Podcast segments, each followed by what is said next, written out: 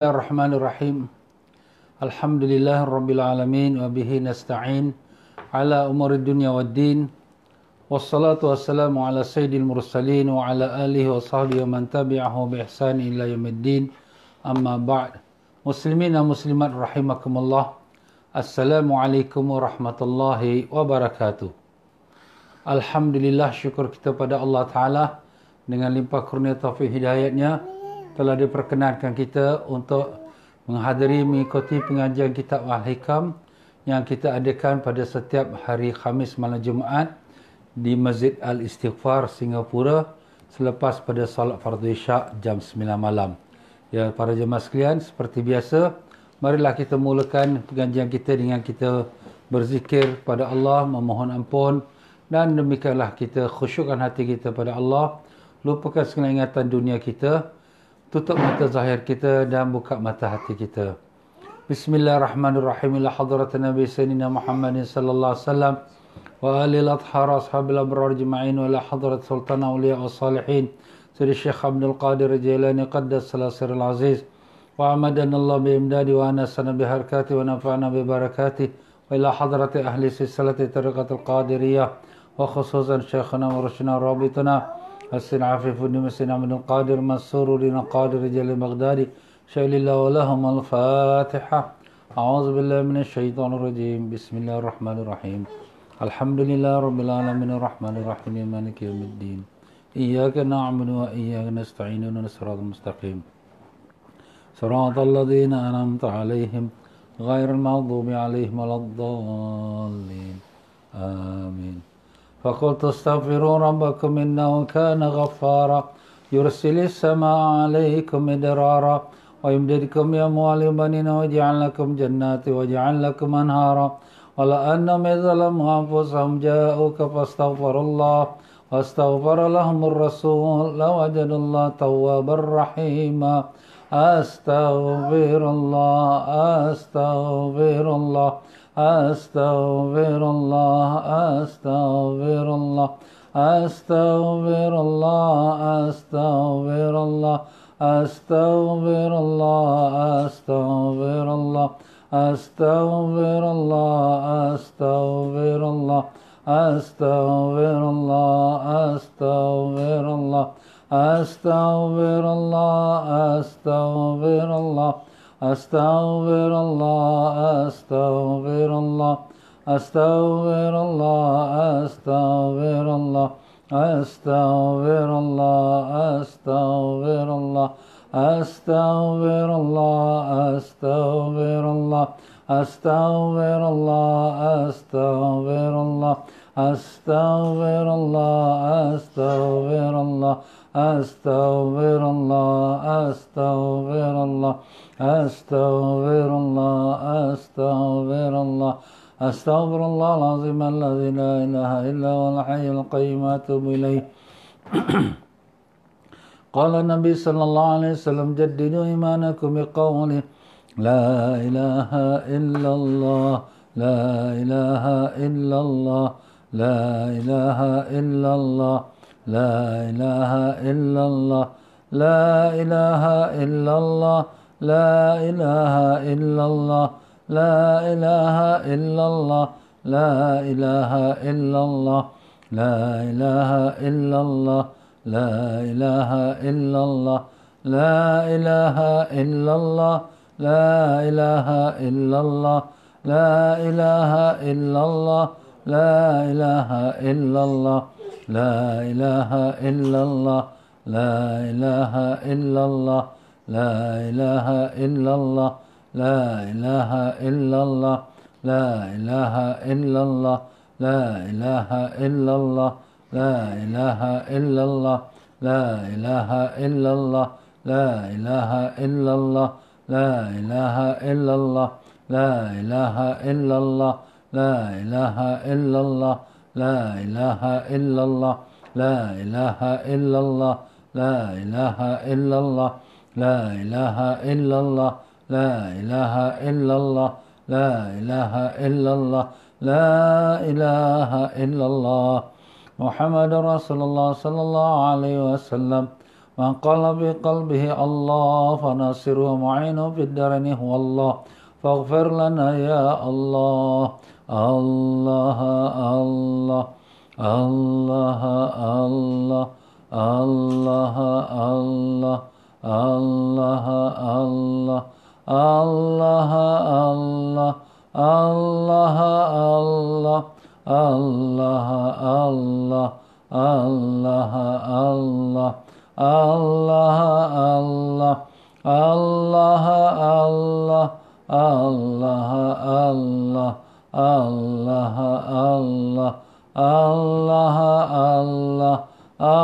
Allah Allah Allah. La ilaha illallah Muhammadur Rasulullah sallallahu alaihi wasallam.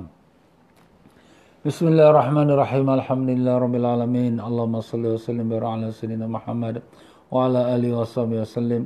Allahumma aftah alaina wa ala dhurriyyatina futuha ala rifin.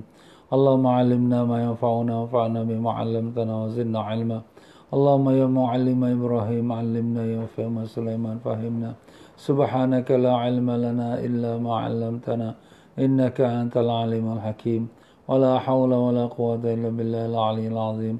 إلهنا أنت مقصودنا ورضاك مطلوبنا أعطنا محبتك معرفتك وصلى الله على سيدنا محمد وعلى آله وصحبه وسلم والحمد لله رب العالمين.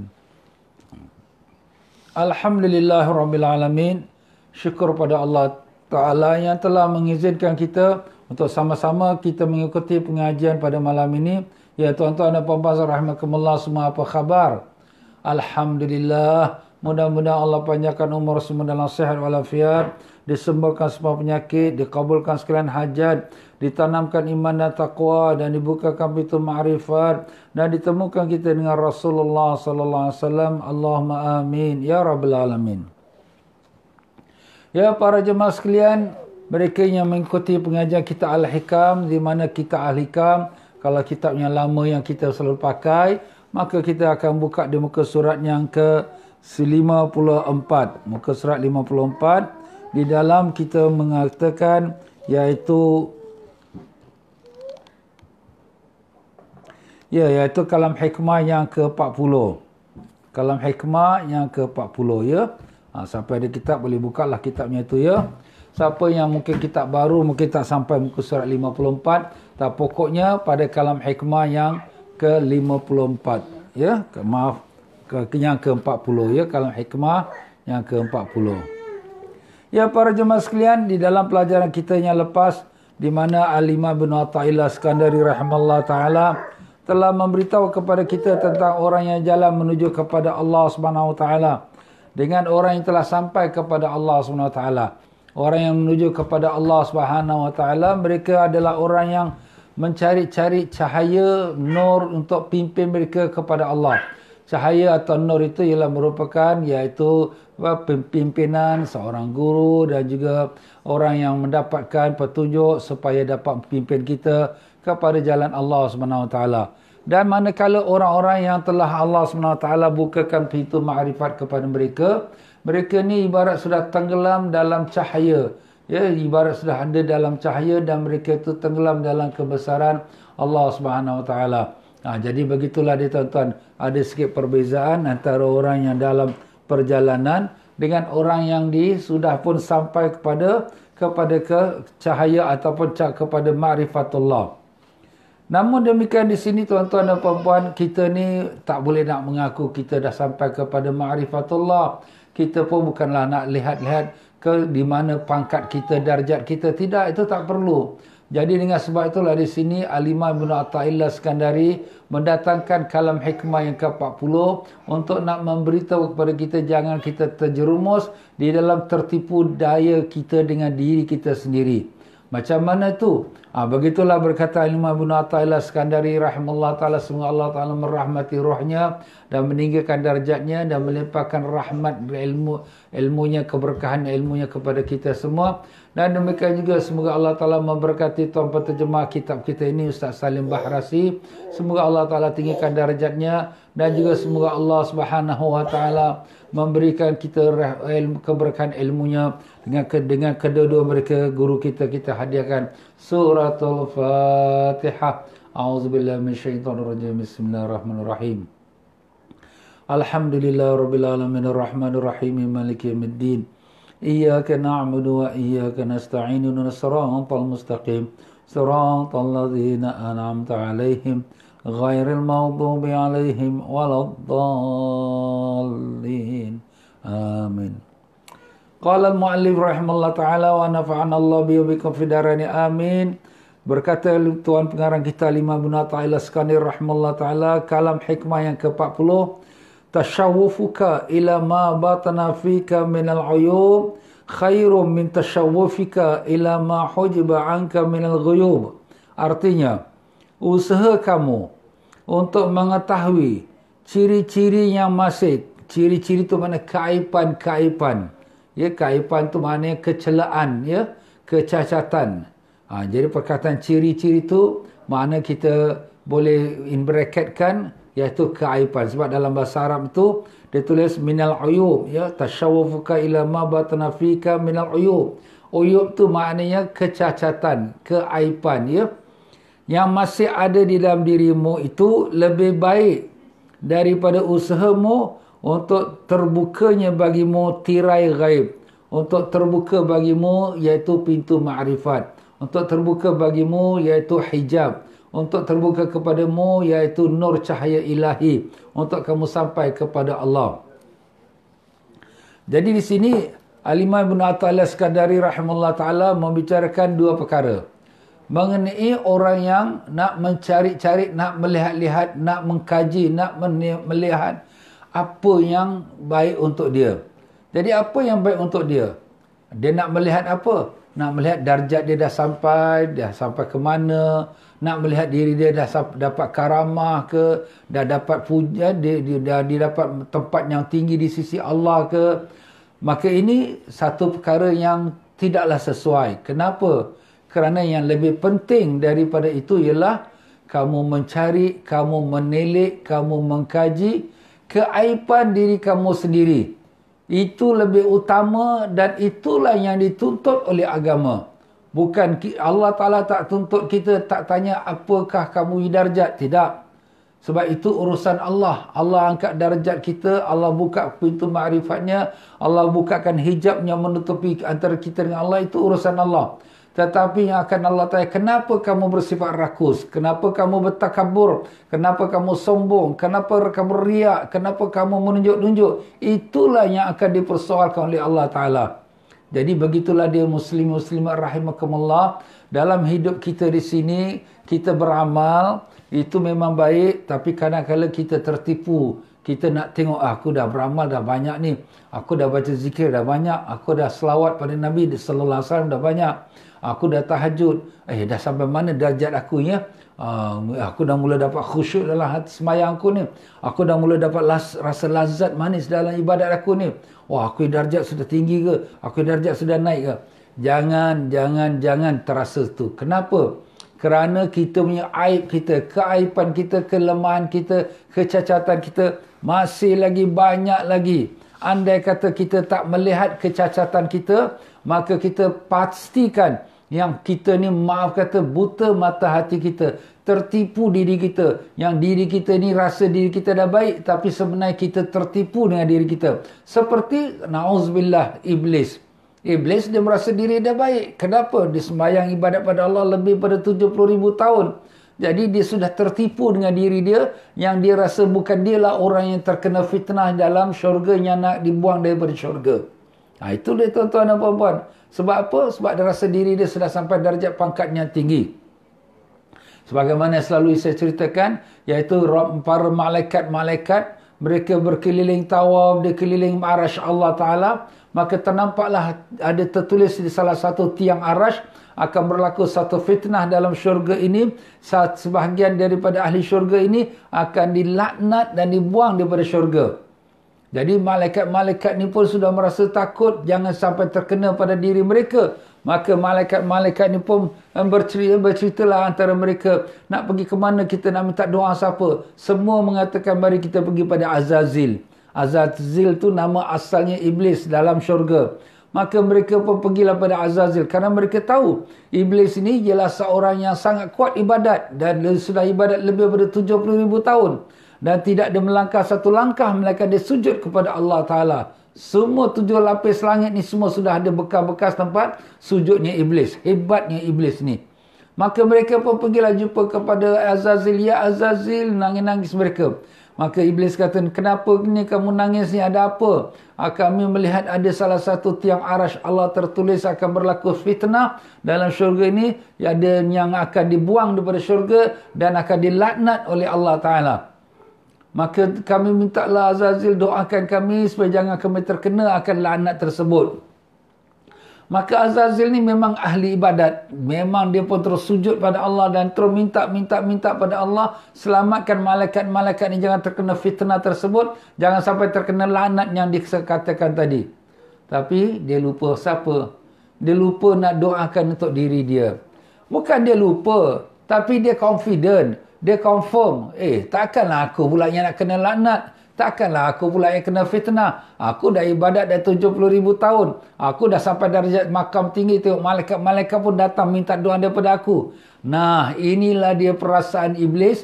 Merasakan diri dia, darjat dia, makam dia sudah tinggi. Maka itulah dia akhirnya. Dialah orang yang tertipu. Dialah orang yang terkena fitnah. Dan dialah orang yang dibuang daripada syurga dan dilaknat oleh Allah Ta'ala. Na'udzubillah min zalik. Agama gambarkan tuan-tuan ya, kita ni bukan ibadat tujuh puluh ribu tahun, seribu tahun pun tak ada, seratus tahun pun tak ada, entahlah berapa tahun je kita umur kita ni. Jadi tuan-tuan dan puan-puan rahimakumullah, jangan kita sibuk untuk mencari eh apa ni darjat aku ya. Aku dah ikut ustaz ni, dah zikir dah lama dah. Aku dah ikut tarekat ini, aku dah ikut amalan ini, aku dah ikut ustazah tu. Wah, aku punya ibadat ni dah tinggi ni. Jangan, jangan, jangan perasaan tu. Tapi yang patut, yang lebih penting dan yang lebih wajib kita mencari ialah carilah kelemahan kita. Apa tu kelemahan kita ustaz? Kelemahan kita ni ada terbagi pada tiga. Ya, uyub itu terbagi pada tiga sebagaimana disebutkan oleh Imam Ibnu Ajiba dalam kitabnya Iqazul Himam, syarah pada kitab Hikam ini. Beliau mengatakan al-uyub thalatha, keaiban tu ada tiga. Uyubun nafs, iaitu keaiban pada diri sendiri, wa uyubil qalbi, dan keaiban pada hati, wa uyubil ruh, dan keaiban pada roh. Macam mana uyubun nafs, iaitu keaiban pada diri sendiri? Iaitu seperti tergantung dia dengan syahwat nafsu dia. Ya, ke, ke, seperti inginkan sedap makan, inginkan tempat tinggalnya sedap, minumannya sedap, pakaian yang cantik, ya, ke, kenderaan yang mewah, ya, tempat tinggal rumah yang baik, yang hebat, ya, dan bernikah kahwin. Itu semua merupakan keaiban daripada nafsu dia. Yalah, memang nafsu lah tu. Keinginan. Keinginan makan sedap, memanglah keinginan. Keinginan supaya pakai cantik, memang keinginan. Jadi keinginan-keinginan inilah namanya nafsu. Dan itulah ke, um, keaiban nafsu kita. Kita kadang-kadang terkongkong dengan kerana kehendak nafsu. Kita pun sangguplah berkorban untuk apa saja. Kerja siang malam untuk dapatkan duit, untuk dapatkan rumah yang baik. Kerja siang malam untuk dapat duit untuk makan yang sedap. Kerja siang malam untuk dapat duit untuk dapat beli pakaian cantik-cantik. Habis sembahyang, sembahyang nantilah, nantilah. Sembahyang, ah nanti aku qadak je lah. Sembahyang, ah nantilah aku buat juga. Tapi sembahyang macam kena kerja hantu. Maaf-maaf kata. Nak pergi belajar agama tak ada masa. Tapi nak duduk pergi depan duduk T V, duduk ber, ber, berbual eh, dengan eh, kekasih dia, di, dengan telefon dia. Bersatu dua jam boleh. Tapi nak baca Quran tak ada masa. Ha, inilah nafsu. Ha, ini keaiban nafsu kita. Adapun keaiban yang kedua ialah ke keaiban hati kita. Uyubul qalbi. Keaiban hati kita. Kecacatan hati kita. Apa dia? Iaitu kecacatan hati kita seperti perasaan cinta kepada keduniaan, cinta untuk dapat kita pangkat, nama dan kedudukan, cinta supaya kita dipuji oleh orang, dan sifat hasad dengki, tak boleh tengok orang lebih daripada dia, dan begitulah sifat rasa dia megah dengan ke kelebihan yang dia ada, iaitu pandang orang lebih rendah daripada dia kerana dia tu berpangkat tinggi atau bergaji besar atau dia lebih pandai jadi orang lain tak macam dia. Ini semua penyakit-penyakit hati, ini semua kecacatan, kecacatan keaiban dalam hati. Na'udzubillah min zalik. Dan begitulah juga keaiban dalam roh, iaitu keaiban dalam roh itu ialah kerana sifat roh ni dia nak dapat kelebihan, ha, dia nak dapat keramah ataupun perkara-perkara yang pelik-pelik, yang ajaib-ajaib orang tak dapat, ha, dia nak dapatkan supaya orang kenal dia ahli ibadat, dia nak dapat supaya dia dapat melihat benda-benda yang gaib. Dia orang tak nampak, dia dah boleh nampak. Wah, dia dah mimpi Rasulullah sallallahu alaihi wasallam. Dia dah mimpi pergi Mekah ke tawaf Kaabah. Wah, dia, dia sudah dapat darjat yang tinggi. Ha, ini pun keaiban roh. Jadi keaiban tu terbagi pada tiga, iaitu keaiban nafsu, keaiban hati dan keaiban keaiban roh.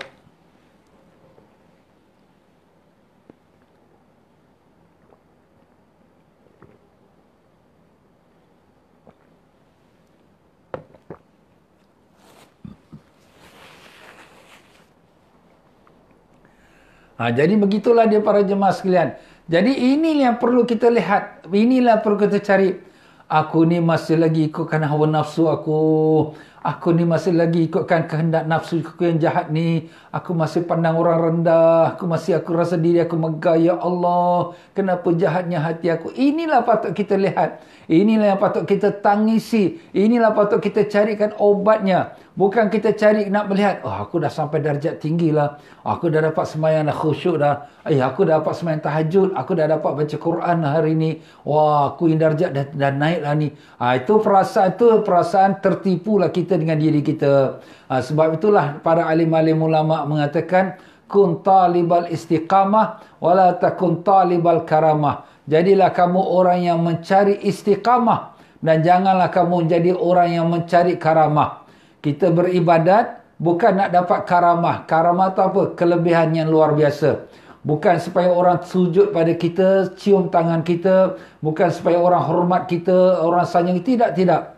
Dan begitulah kita ni bila beribadat, kita nak mencari istiqamah. Istiqamah tu satu kelebihan yang Allah beri.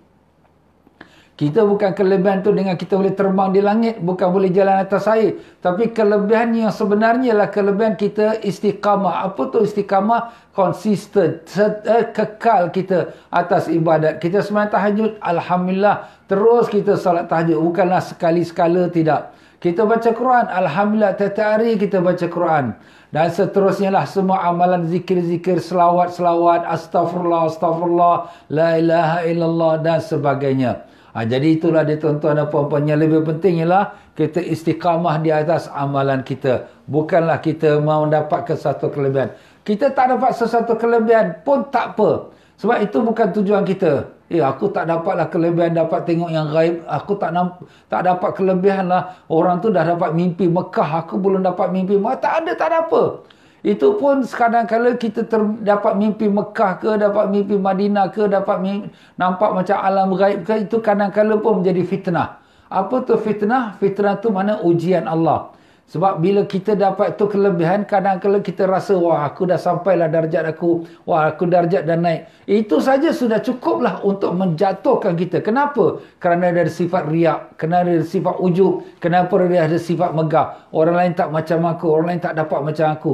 Ha, inilah sifat iblis, tuan-tuan. Na'udzubillah min zalik. Allahumma ya Allah, ya Tuhan kami, peliharalah diri kami daripada tertipu dengan diri kami, ya Allah. Ya Allah, kami sedar kami ini banyak kesalahan. Kami tahu jiwa kami masih banyak lagi kotor-kotornya. Kami tahu amalan kami masih banyak bercampur riya, ujub dan sum'ah. Ya Allah, kami mohon padamu, ya Allah, perbaikilah diri kami, ya Allah. Buangkanlah segala keaiban, kecacatan yang masih lagi belenggu dalam diri kami, ya Allah. Ya Allah, bersihkanlah hati kami daripada sifat riya, ujub dan sum'ah, ya Allah. Ya Allah, jadikan amalan kami ikhlas mencari keridaan-Mu. Kurniakanlah kami istiqamah atas amalan taat padamu, ya Allah. Janganlah kau jadikan kami manusia tertipu dengan diri kami sendiri, ya Allah. Allahumma amin ya rabbal alamin. Kita mintalah kepada Allah subhanahu wa taala. Berkata seorang arif, orang arif itu orang yang ma'rifat, jadilah kamu hamba Allah yang selalu ingin mencapai istiqamah. Itu yang kita sebutkan tadi, ya. Dan jangan menjadi hamba yang menuntut karamah. Jadi kalau kita beramal nak mendapatkan karamah, itu saja sudah tidak ikhlas. Eh, macam mana Ustaz? Dia beramal supaya dia dapat kebal. Oh, supaya dia boleh orang kata taklud lah. Ha, dia beramal supaya ha, dia dapat eh, dimuliakan orang.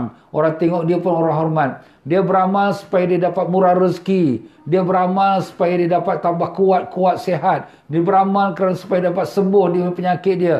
Itu pun sudah merupakan amalan dia itu tidak ikhlas kerana Allah Ta'ala. Eh Ustaz, dia kan beramal untuk dapat murah rezeki. Betul, tapi bukanlah kerana murah rezeki. Dia mempertahankan rezeki ke dia mempertahankan Allah? Mempertahankan Allah. Kalau mempertahankan Allah, kerana Allah, full stop. Habis kalau murah rezeki, itu Allah Ta'ala punya rezeki kurnia. Allah nak bagi murah rezeki, alhamdulillah. Habis itu Ustaz, apa kena kita nak baca surah Waqiah ni ke, ataupun kita nak baca selawat ini? Orang kata baca selawat ni bagus, kenapa kita nak baca ni semua?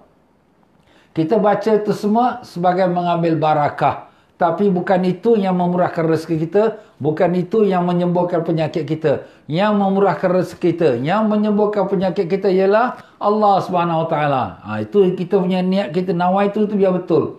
Walaupun kita baca, oh ni bagus ni, surah ni bagus ni, murah rezeki, ini wirid ni bagus ni, sembuh penyakit, bagus, bagus, bagus. Tapi bukan wirid tu yang sembuhkan kita, bukan surah tu yang memurahkan rezeki kita, tetapi yang menyembuhkan kita, yang murahkan rezeki kita ialah Allah subhanahu wa taala.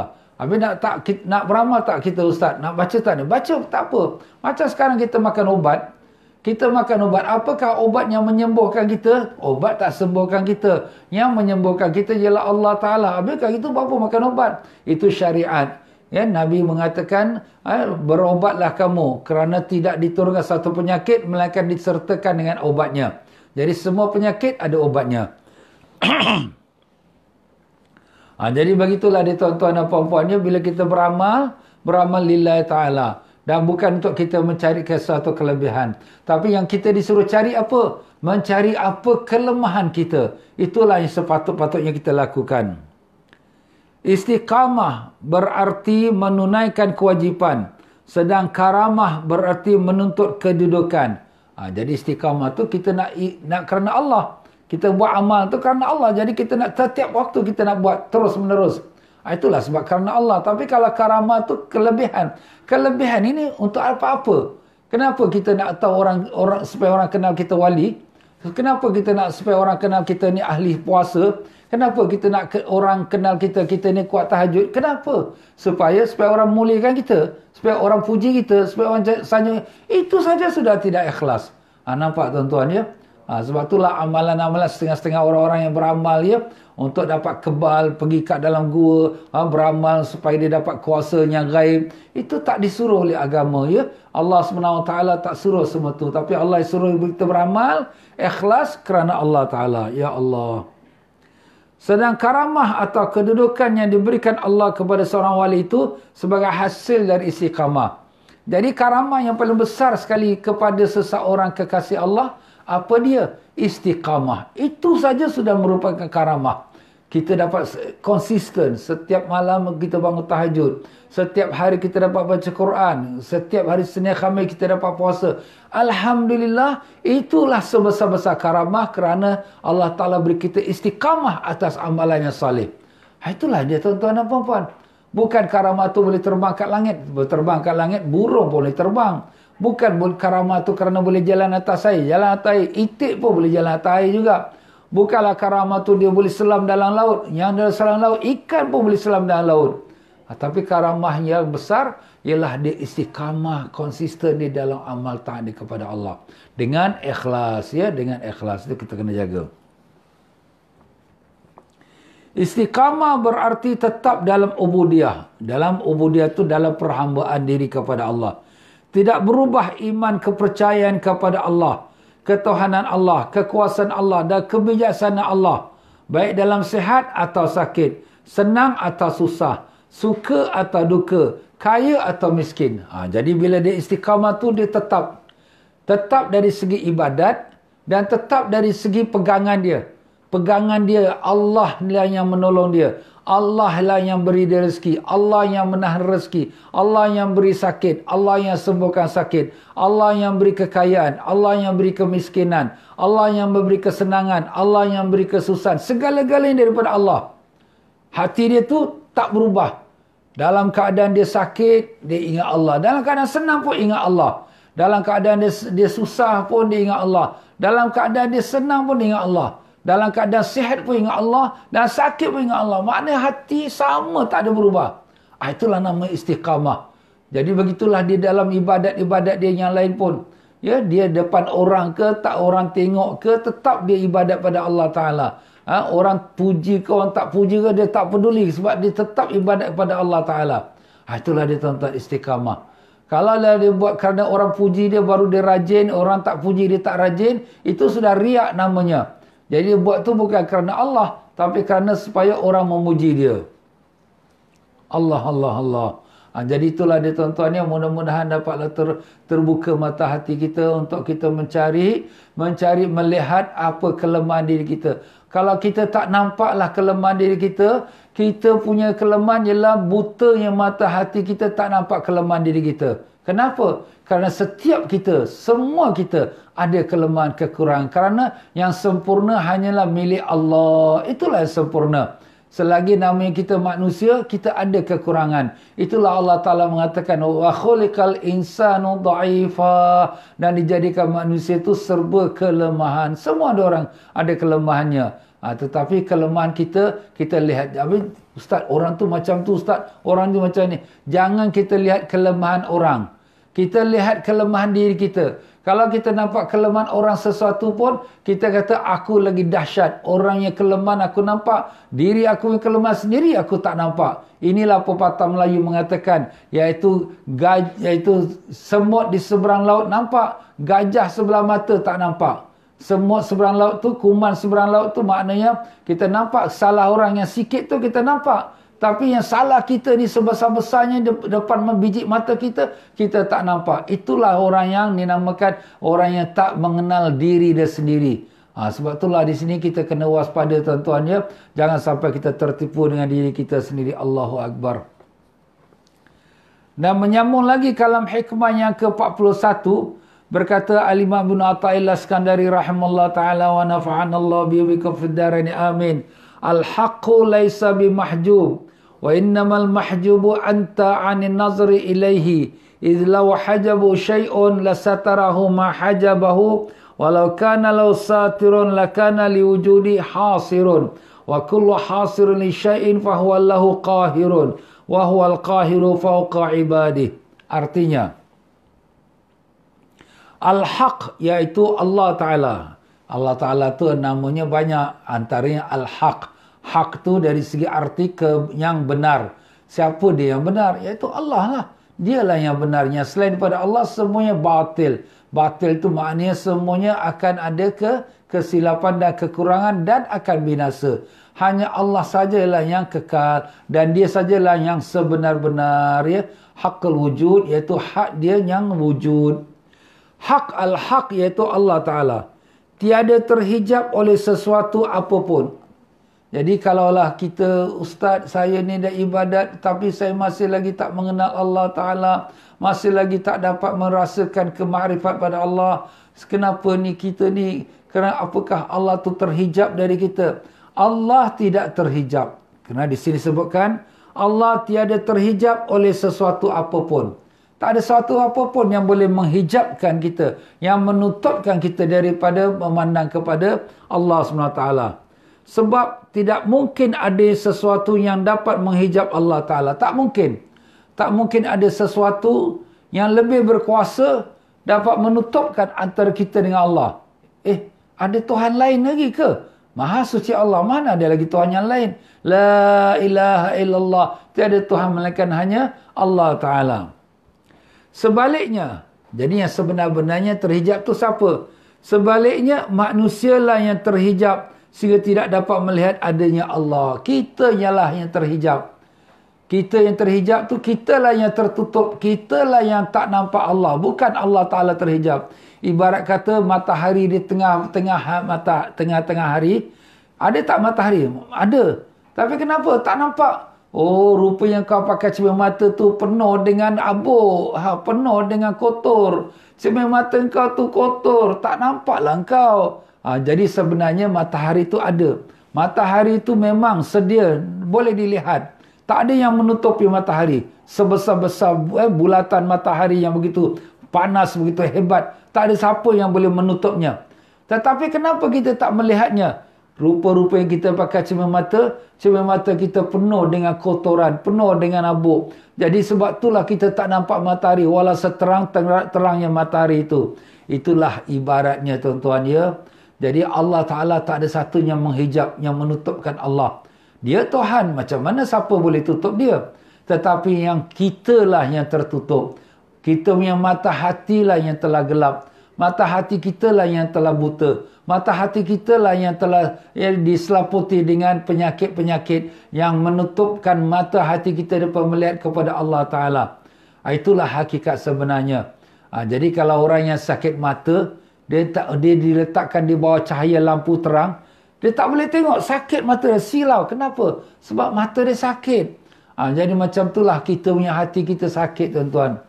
Fi qulubihim maradun fazadahumullahu marada. Dalam hati mereka tu ada penyakit, maka Allah tambahkan lagi penyakit dalam hati mereka. Nauzubillah min zalik. Jadi apa kita nak buat, ustaz? Kita nak kena bersihkan hati kita. Macam mana kita nak bersihkan? Kita kena bagi dia obat. Obat dia apa, apa tu? Itulah dia zikrullah, istighfar, selawat pada Nabi sallallahu alaihi wasallam. Itulah sebab kita mulakan pengajian kita tu dengan istighfar. Sebab bila kita buat satu dosa, dia akan titik satu titik hitam di hati kita. Apabila dosa-dosa-dosa dah banyak, maka dia akan tutup hati kita, maka hati kita jadi keras. Itulah makna hati yang mati, hati yang tak nampak kebesaran Allah, tak rasa kehebatan Allah. Tetapi apabila kita istighfar, astaghfirullah, ya Allah, ampunkan aku, ya Allah, maka dia cuci kita punya kotoran. Dia buang kotoran-kotoran yang tutup hati, hati, hati kita.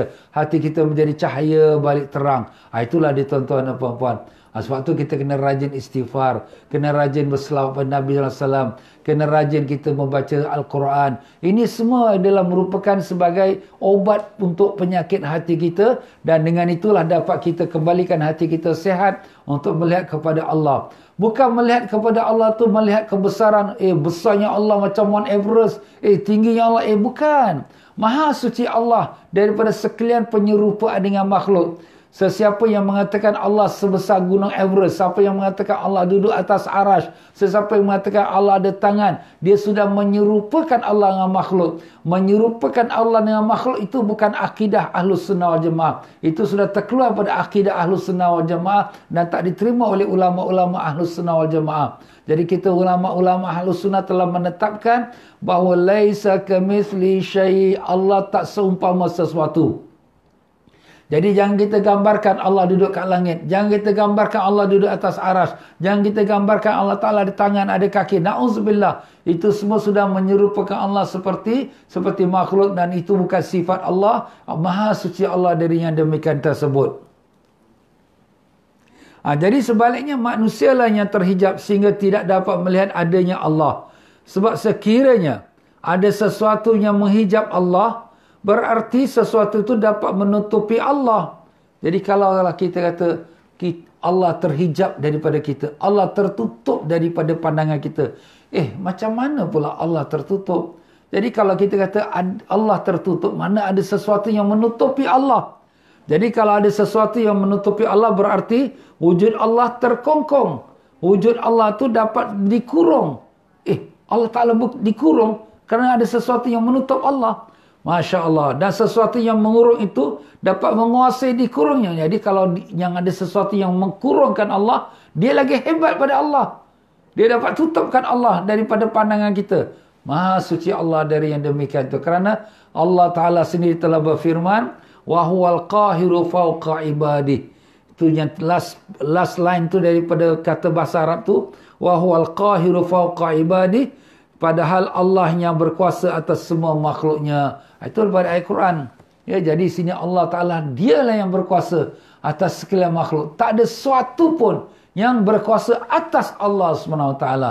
Ha, jadi begitulah dia tuan-tuan dan puan-puan rahimakumullah, ya. Di dalam kita beramal, jangan kita kata, oh Allah Ta'ala terhijab daripada aku. Tidak. Akulah yang terhijab daripada Allah. Allah senantiasa ada dan wujud. Allah tidak terhijab dengan sesuatu. Tetapi akulah yang terhijab. Kerana dosa-dosa aku, kerana maksiat aku, kerana lalai aku, maka aku terhijab daripada kebesaran Allah. Terhijab tu maknanya tertutup, terdinding daripada melihat kebesaran Allah. Eh, Ustaz, kita nak melihat Allah macam, macam mana tu? Ha, bukan melihat Allah tu dengan kita nampak bentuk tubuh badan. Na'uzubillah, maha suci Allah dari sekalian penyerupa dengan makhluk. Tapi nampak daripada mata hati kita. Nampak pada mata hati ini sesuatu yang tak dapat kita gambarkan dengan perkataan, yang tak dapat kita gambarkan dengan uh, bentuk rupa. Sebab dia sesuatu yang dinamakan dia maknawi. Maknawi itu yang boleh dipahami tapi tak boleh dibentukkan. Kalau kita kata angin, ada angin tak? Ada. Tapi mana angin? Macam mana nak kata mana ada angin? Angin ada. Itulah namanya maknawi. Makna Allah ada.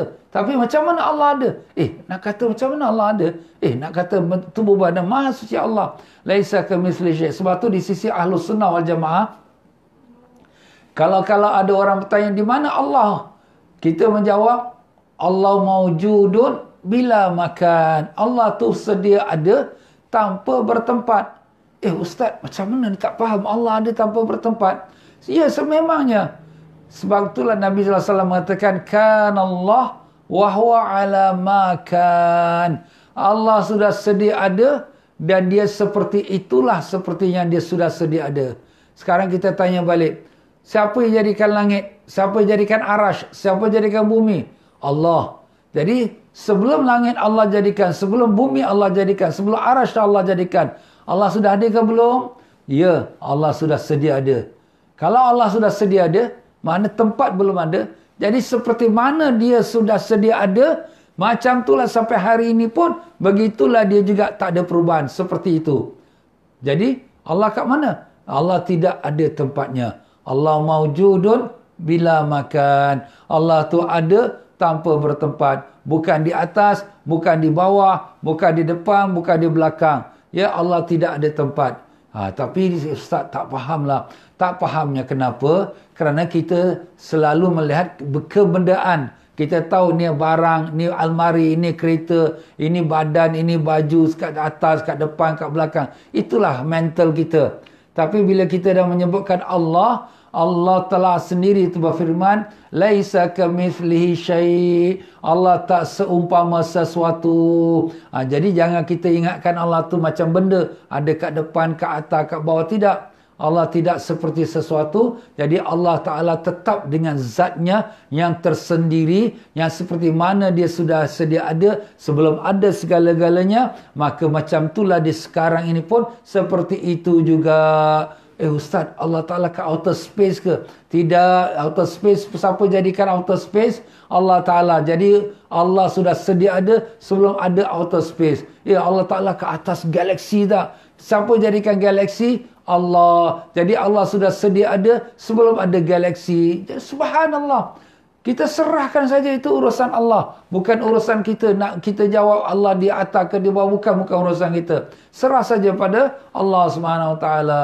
Itulah pegangan kita, ulama-ulama kita, Ahlus Sunnah wal Jamaah. Ha, jadi begitulah dia tuan-tuan dan puan-puan, di dalam pengajian kita Hikam malam ini, kita telah menyebutkan bahawa yang lebih penting bagi kita ialah kita mencari kelemahan diri kita.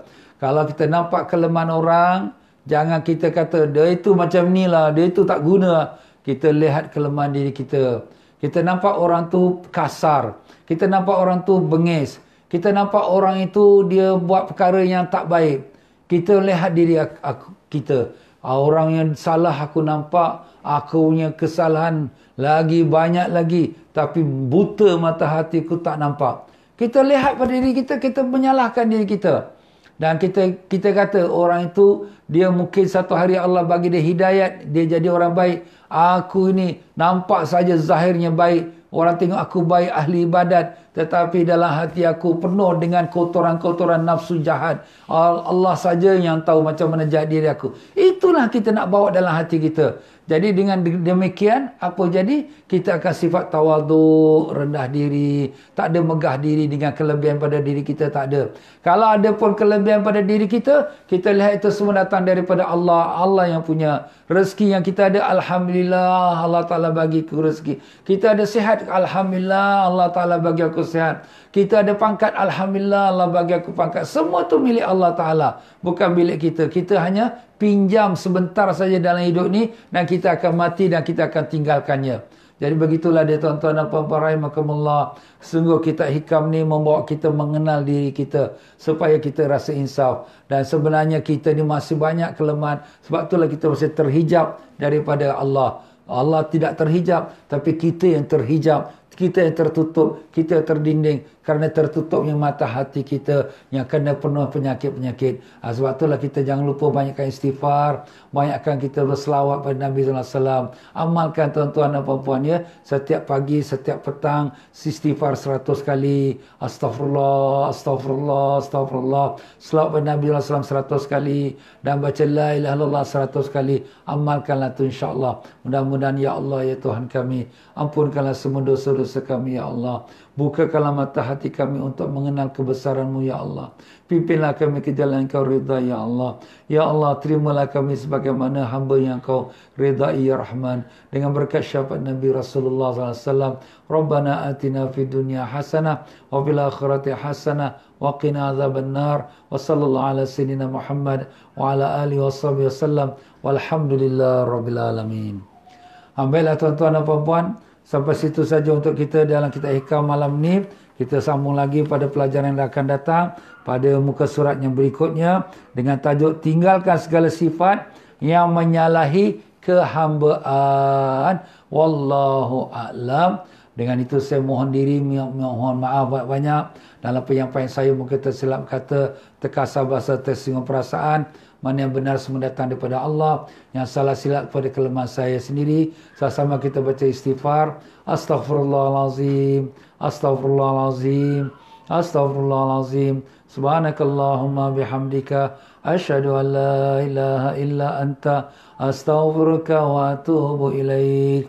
Ya tuan-tuan dan puan-puan, pengajian malam ini adalah merupakan aktiviti Masjid Al-Istighfar Pasir Ris di Singapura. Para jemaah ber, bermurah hatilah berdema kepada masjid yang akaunnya ada dalam Facebook eh, masjid. Dan dengan itu mudah-mudahan dapatlah kita menambahkan taat kita kepada Allah Ta'ala, dan dibersihkan hati-hati kita, dan dibukakan pintu ma'rifatnya kepada kita. Amin ya Rabbal Alamin.